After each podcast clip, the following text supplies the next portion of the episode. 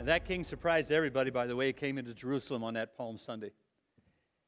If you were a Jew living at that time and you'd heard that history repeated for hundreds of years, over and over again, down through every generation and every segment of society, about the God of Abraham, the God of Isaac, the God of David, the God of Moses, and that story had been repeated over and over again, and you couldn't wait for the fulfillment of that.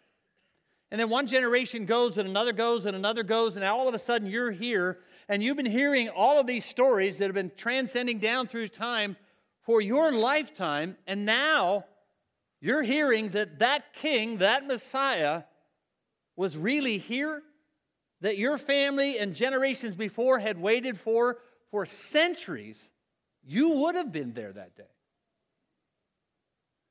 You would have come that day just to give praise and celebration. Now, maybe you were one of the 5,000 who were there when he performed the miraculous. Maybe you were one of the blind who, when Jesus said, What can I do for you? and said, We want to see. And maybe you were the lame who were walking, and the stories are endless all the way through the New Testament.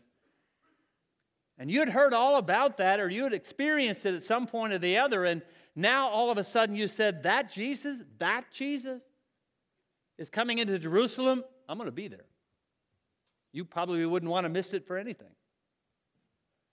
But it didn't happen in a way that everybody had anticipated.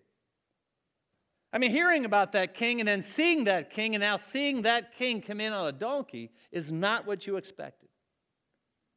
But it had been orchestrated by God for centuries. And it was almost as if at that given moment, and everything we celebrate now starts a series of events that have incredible significance. Every single event of what we call Passion Week has incredible significance. I mean, the triumphal entry of Jesus coming into Jerusalem on a donkey had an enormous amount of significance because it's not what they expected. And a few days from there, they're going to celebrate the Last Supper. We call it the Last Supper. They had no idea it was really going to be the Last Supper. He wouldn't want to miss it for anything. Matter of fact, he said, I've been waiting for this event for a long time. He gathers them together in an upper room and demonstrates for them what love really looks like in washing the disciples' feet. And, then all of a sudden, they head to the Garden of Gethsemane and they see the intensity of his prayer. I mean, sweat of blood dropping down. And there was something about his voice, there was something I've got to believe about the intensity of what he is saying is going to happen that made them think this is not an ordinary night. But they were there. And then all of a sudden, things began to unfold so rapidly they couldn't keep up, and some didn't even stay with it. There's the arrest, the trial, the beating, and then the crucifixion. And then, of course, the celebration of the resurrection, and it's the culmination of everything we celebrate from Christmas till now. What I find intriguing is that I don't know if you've ever noticed it, but Jesus never ever did talk about how he came, but he spent three years talking about why he came. I mean, it's not like he went to the disciples one day and said, You should have been there, man. That manger was cold. Should have seen the, I had no idea that all of these animals were going to show up. You know, nothing about how he came, but everything about why he came. He came for obviously the events of this week. Every event that we're about to celebrate over the next few days is what separates us from every other religion on the planet. We have a God who sacrificed himself for us. Everybody else had gods they were sacrificing to get his attention. We have a God who is sacrificing himself for us instead of us making a sacrifice to him. We have a God who's not in a tomb. We have a God who raised himself from the dead. We have a God who so loved this world that he gave his one and only Son that whoever believed in him would not perish but have eternal life. No other God could promise that. No other God would do that. Incredible reasons to celebrate. And so on Good Friday, we're going to gather here and we're going to remember his sacrifice and we're going to celebrate communion. Pastor Kozik's going to share a message. And then next Sunday morning, we're going to celebrate the resurrection in a little bit different way than you probably have ever seen before. And we're going to talk about everything that Christ came to do and everything he does in the lives of people. I'm delighted to know that I don't have to talk about God, but I can talk to God. And I'm delighted to know that I don't have to talk about what God used to do, but what God is doing and can do. This morning, I want to take you back to the Gospels and tie in what we only do two or three times a year, and that is finish a series with the book of James.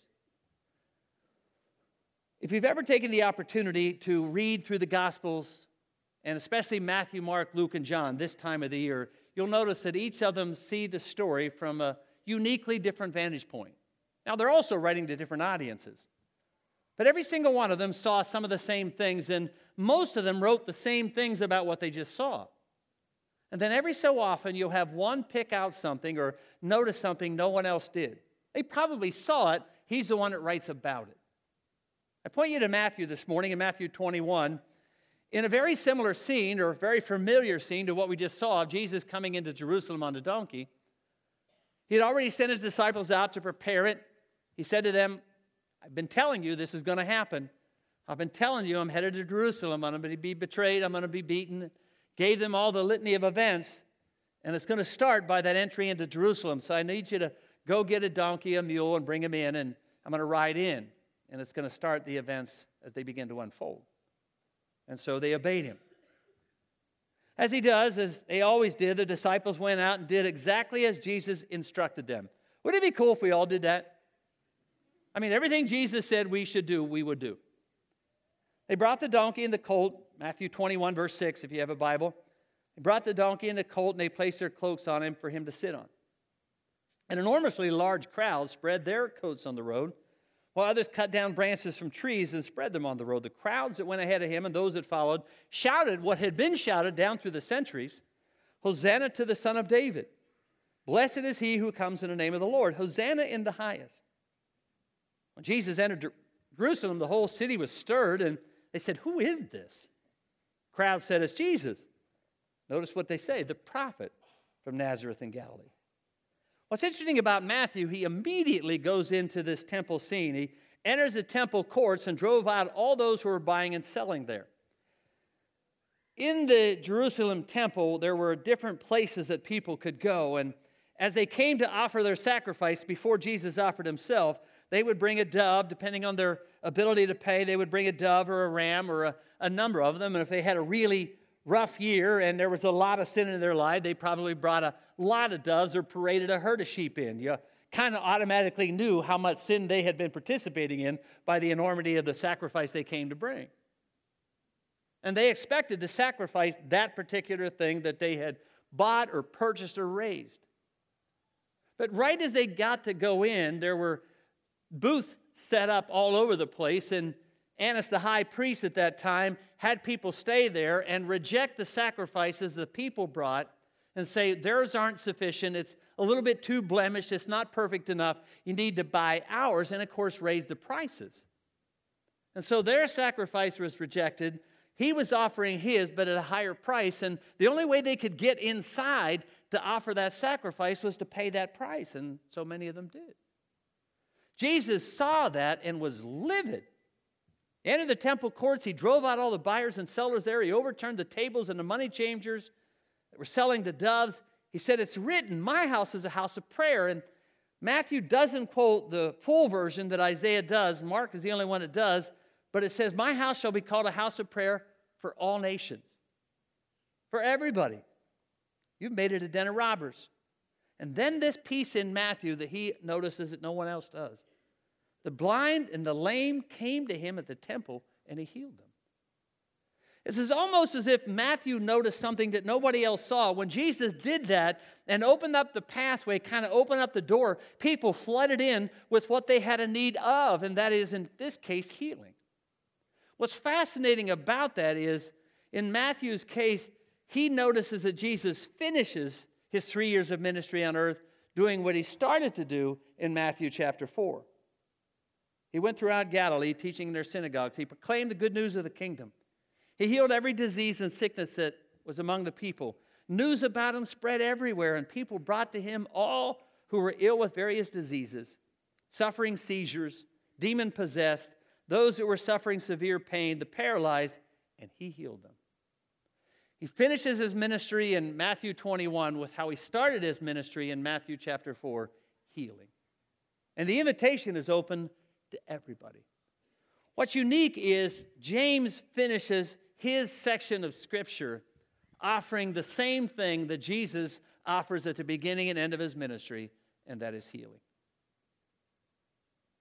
I believe it's one of his passions. He reminds us in this context of the power of prayer, the power of praise, and the power of healing. Story goes in 1968, a jet was coming into New York City's uh, Kennedy Airport. The, the wheels wouldn't go down. The pilot circled a few times, told the tower what was going to happen so that they could prepare, and they did. They foamed the runway, all the fire trucks came out, and all the stewardesses began to give the people their final instructions, and I've got a whole sermon on that one as well. Right before the plane touched down, the pilot comes across with these words We're beginning our final descent. At this moment, in accordance with the International Aviation Code established at Geneva, it is my obligation to inform you that if you believe in God, you ought to right now pray. And I got to believe people did. What's interesting about that is they're praying in the midst of crisis. And unfortunately, a lot of us do the same. We wait till that moment of time when something happens or something we can't figure out or something that automatically goes beyond the scope of understanding. And then, as a last resort, we seek prayer. When James says, I need you to understand, it ought to be just simply a pattern of your life. It ought to be something you do all the time. Not just when we face difficulties, not when the magic mood is right, not when I just make sure that I have all my stuff in place. I want to make sure that I'm continuing to see God's face in every area of my life. And so he ends his letter with three questions and gives three answers. Anybody here in trouble? Then you ought to pray. Anybody happy? You ought to sing. If you're sick, call for the elders of the church and pray over them and anoint them with oil in the name of the Lord. When Paul wrote Philippians, he said, I, I'm, I'm telling you, rejoice in everything. No matter what's going on in your life, rejoice. Don't be anxious about anything, but in prayer, give everything over to God. With thanksgiving, let Him know what's going on in your life. The result of that is this and the peace of God that does not make sense. He says it transcends all understanding, will guard or keep your heart and your mind focused on Him.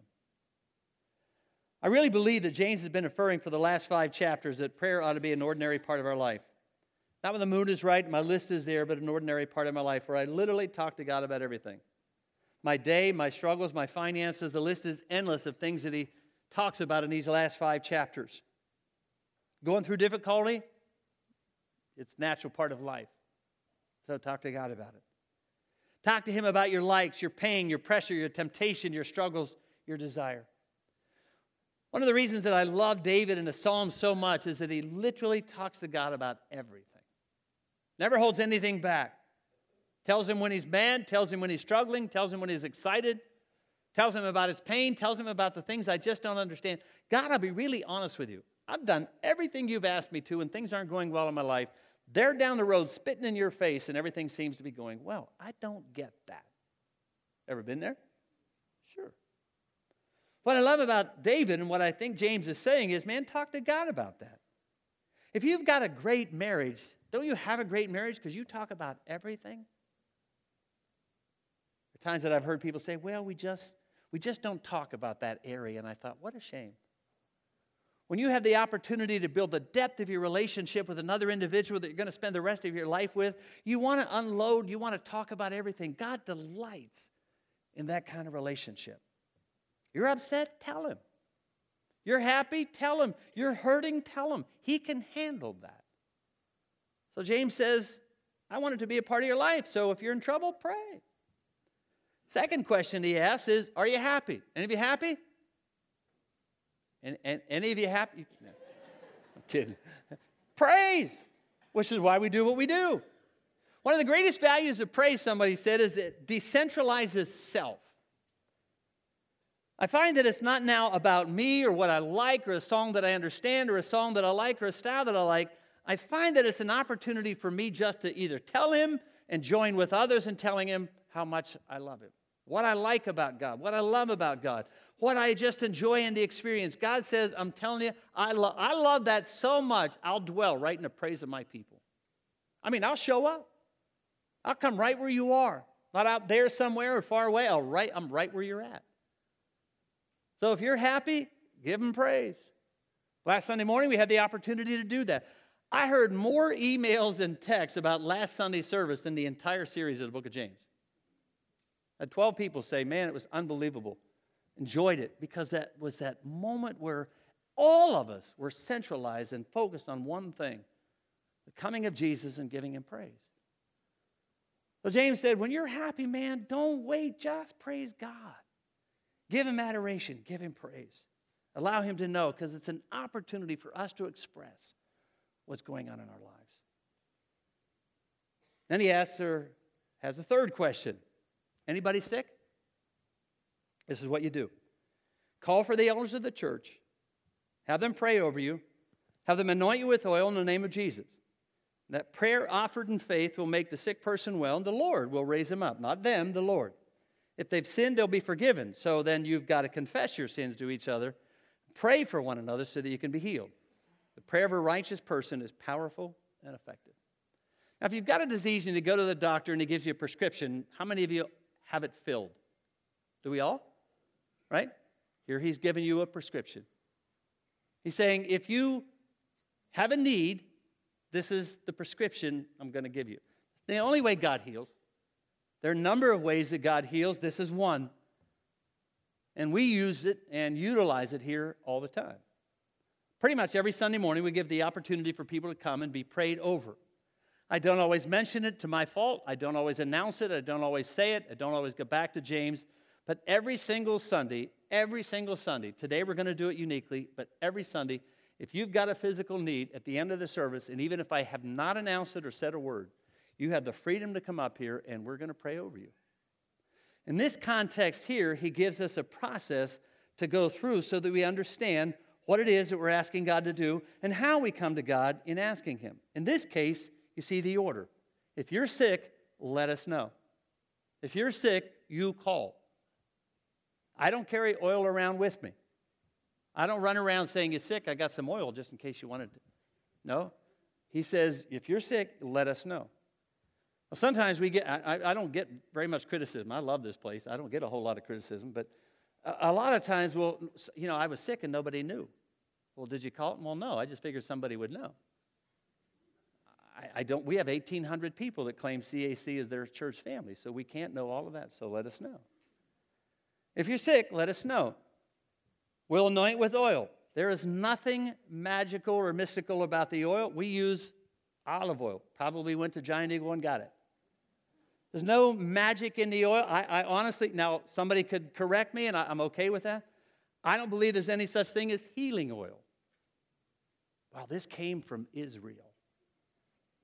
Okay, ours came from Giant Eagle. I, I, I, believe it's, a, it's not the oil. I, have been saying that forever. I, I, do it every time in membership class, and I'm going to tell you all the same story. I probably have told it once before. Didn't I tell you last Sunday I wasn't going to repeat my stories when I got old, and here I am?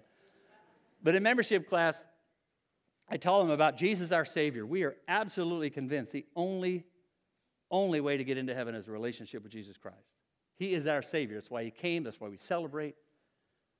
He is our sanctifier. You cross that line into salvation, you don't want to stay there. You want to continue to grow in your relationship with God every single day of your life till you see Him face to face. He is coming back, and we're going to celebrate it next Sunday and talk about it a few Sundays after that. And we also believe in Christ our healer.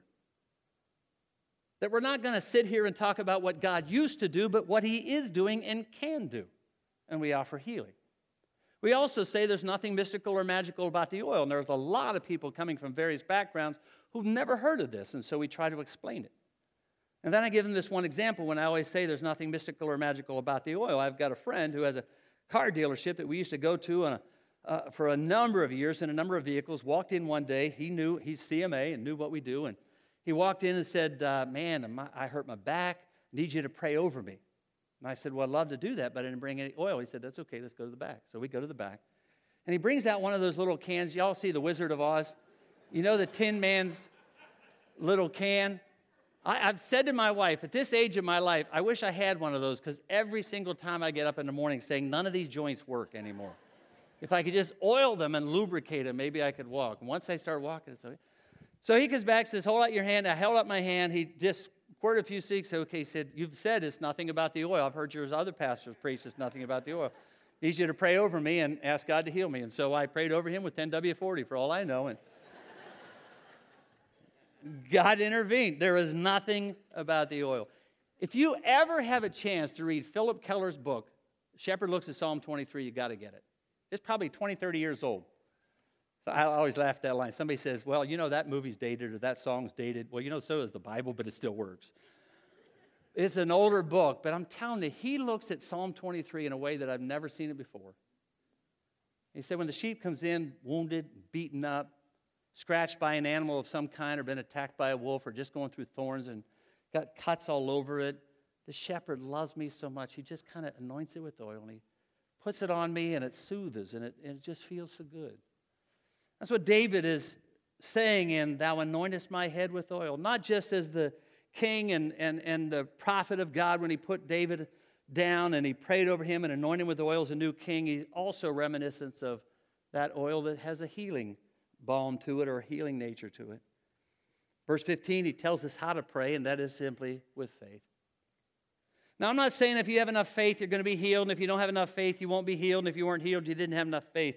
I honestly don't believe in that. I know it's been a factor all the way down through the years of some who have said, well, I must not have prayed right or didn't have enough faith. God didn't heal me, and those who seem to have a lot of faith, God healed. And I've heard Jesus say, Your faith has made you whole. And I get that, and I understand the difference between the two.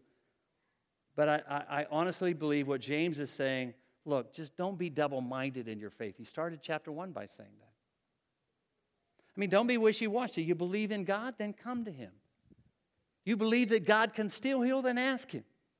Trust Him either way, but come and ask. Have the courage to believe that this guy that I'm praying to today still heals and still hears. Now, someone asked, I'll leave the results in his hands, but I'm coming in faith believing, which is what he's saying. He also, in chapter uh, 5 of, and verse 15 to 16, kind of makes a, a direct correlation between sin and sickness and confession and healing, which is unique. In Greek, the word confess here in this context is in the imperfect tense, which means sin presently continuing in your life. Not the sins that you've confessed when you came to Jesus in salvation, those are always under the blood of Christ. These are sins you've not dealt with, sins that you're still hanging on to. We're born into sin with a sinful nature, and sickness came into the world as a result of that. But sometimes, if we're not careful, there's a, a, a, a an area of our life that we just keep hanging on to and we've not let go of, and it's gotten entrenched so far that it's now affecting us physically. 1 Corinthians 11 is one of those examples communion passage that I probably have quoted every single time we share in communion. Lord Jesus, the night he was betrayed, took bread and cup and passed it out, said, This is my body, this is my blood. Now everything you've ever wanted is in me. No longer sacrifices, no longer rams or bulls or doves. It's me and me alone. Before you do that, let me just stop for a minute. He said, Before you do that, you need to look inside. Make sure there's nothing blocking no barriers. And I could tie in 1 Peter 3, and the list is endless. But before you partake of communion, you ought to make sure that the channel is open. Some of you had not done that. And some, he said in 1 Corinthians 11.30, are already sick. And some, to be honest with you, have already died. So my advice to you would be deal with the issue. Because if you don't, God says, I will. Now, sometimes sin is not the issue at all. In John 9, there was that typical mentality, because all the way back to the book of Job, when Job sinned, all his friends said, What did you do? I mean, you've lost everything. It must have been a major sin. In John chapter 9, Jesus comes upon a guy who was blind. The disciples ask the question that they've been asking for centuries Who sinned? This man or his parents? He's, he's blind, so there's got to be some sin. Jesus said, No, it's not a result of sin. Neither this man or his parents.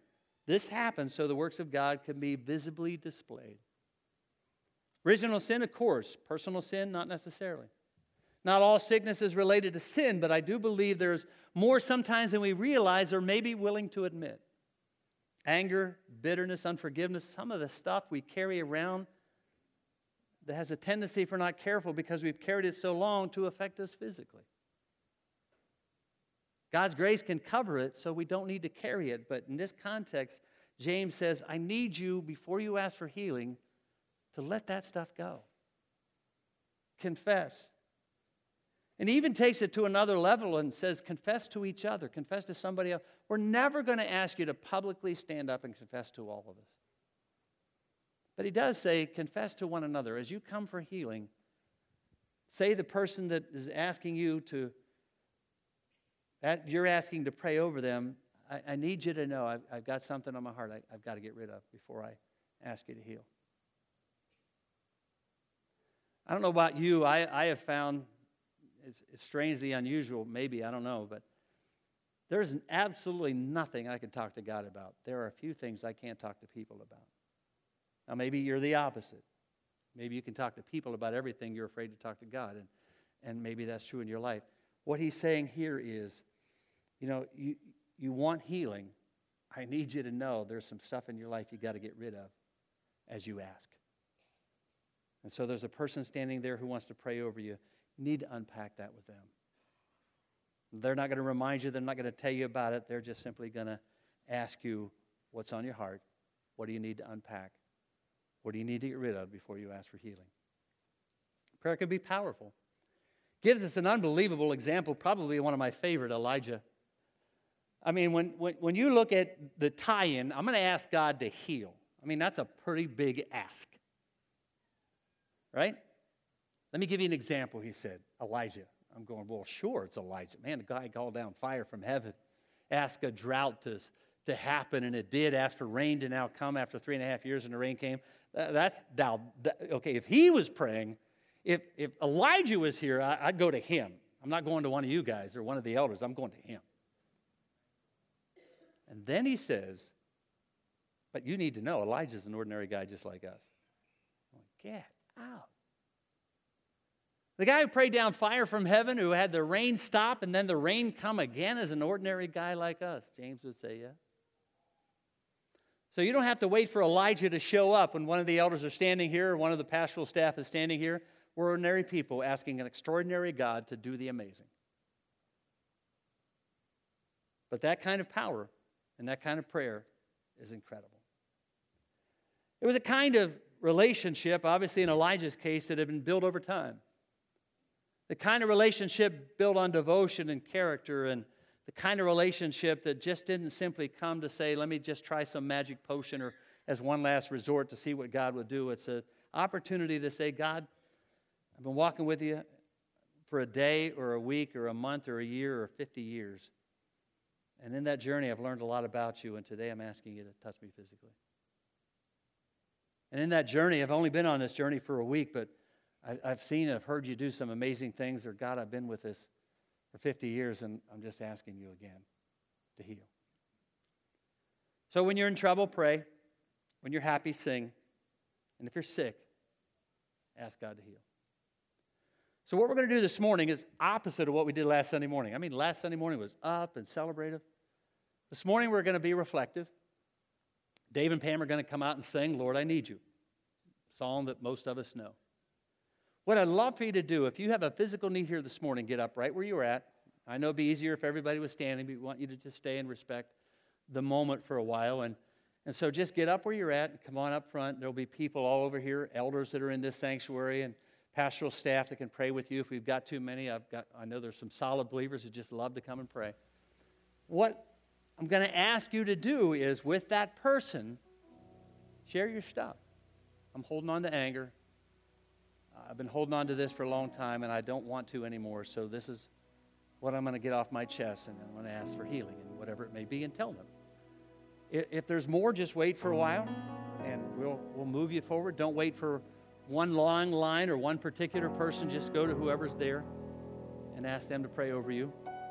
And we're going to ask the rest of the audience to stay for a little while. And if it gets too close to the end, we'll dismiss you. But I'd love for you to just stay and be praying for the people that are coming forward. That God would do an incredible work in their lives. Could be emotionally, physically, financially, could be a ton of different things that you're dealing with this morning. But we're going to give you the opportunity to do exactly what James 5 says pray over you, anoint you with oil, allow you to confess, and ask God to heal. God, these are your moments. This is an opportunity for us to spend time with you, to allow you to hear our hearts and our needs and our circumstance, and seek your face for healing for us this morning. So, would you do that in these wonderful moments? Visit us with your amazing presence.